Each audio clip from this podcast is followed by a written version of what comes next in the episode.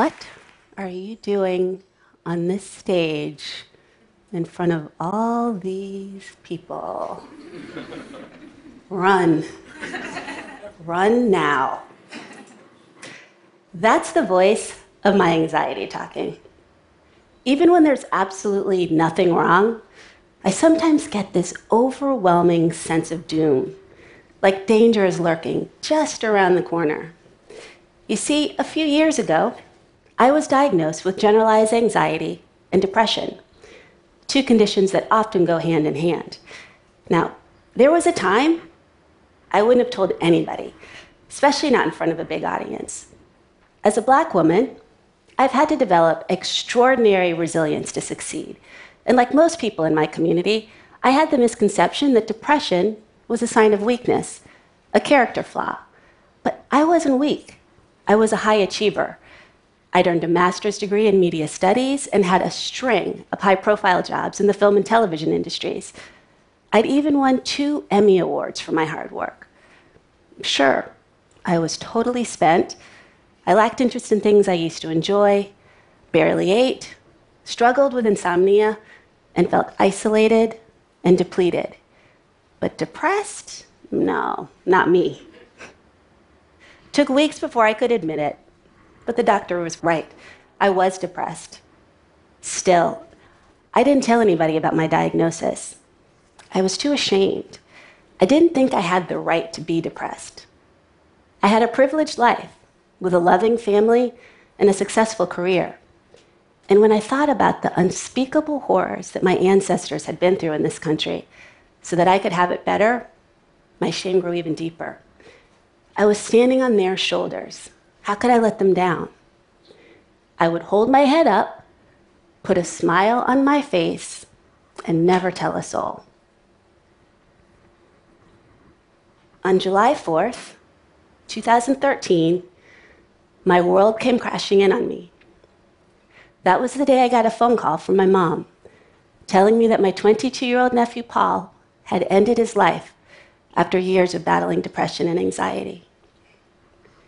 There are no words that can describe the devastation I felt. Paul and I were very close, but I had no idea he was in so much pain. Neither one of us had ever talked to the other about our struggles.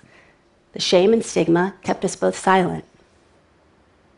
Now, my way of dealing with adversity is to face it head on. So I spent the next 2 years researching depression and anxiety, and what I found was mind-blowing. The World Health Organization reports that depression is the leading cause of sickness and disability in the world. While the exact cause of depression isn't clear, research suggests that most mental disorders develop, at least in part, because of a chemical imbalance in the brain and/or an underlying genetic predisposition. So you can't just shake it off. For Black Americans, stressors like racism and socioeconomic disparities put them at a 20% greater risk of developing a mental disorder, yet they seek mental health services at about half the rate of white Americans.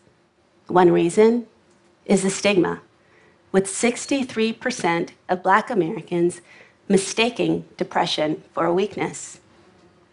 Sadly, the suicide rate among Black children has doubled in the past 20 years. Now, here's the good news. 70% of people struggling with depression will improve with therapy, treatment, and medication. Armed with this information, I made a decision. I wasn't going to be silent anymore. With my family's blessing, I would share our story in hopes of sparking a national conversation. A friend, Kelly Pierre-Louis, said, "Being strong is killing us." She's right. We have got to retire those tired old narratives of the strong Black woman and the super masculine Black man who, no matter how many times they get knocked down, just shake it off and soldier on. Having feelings isn't a sign of weakness. Feelings mean we're human.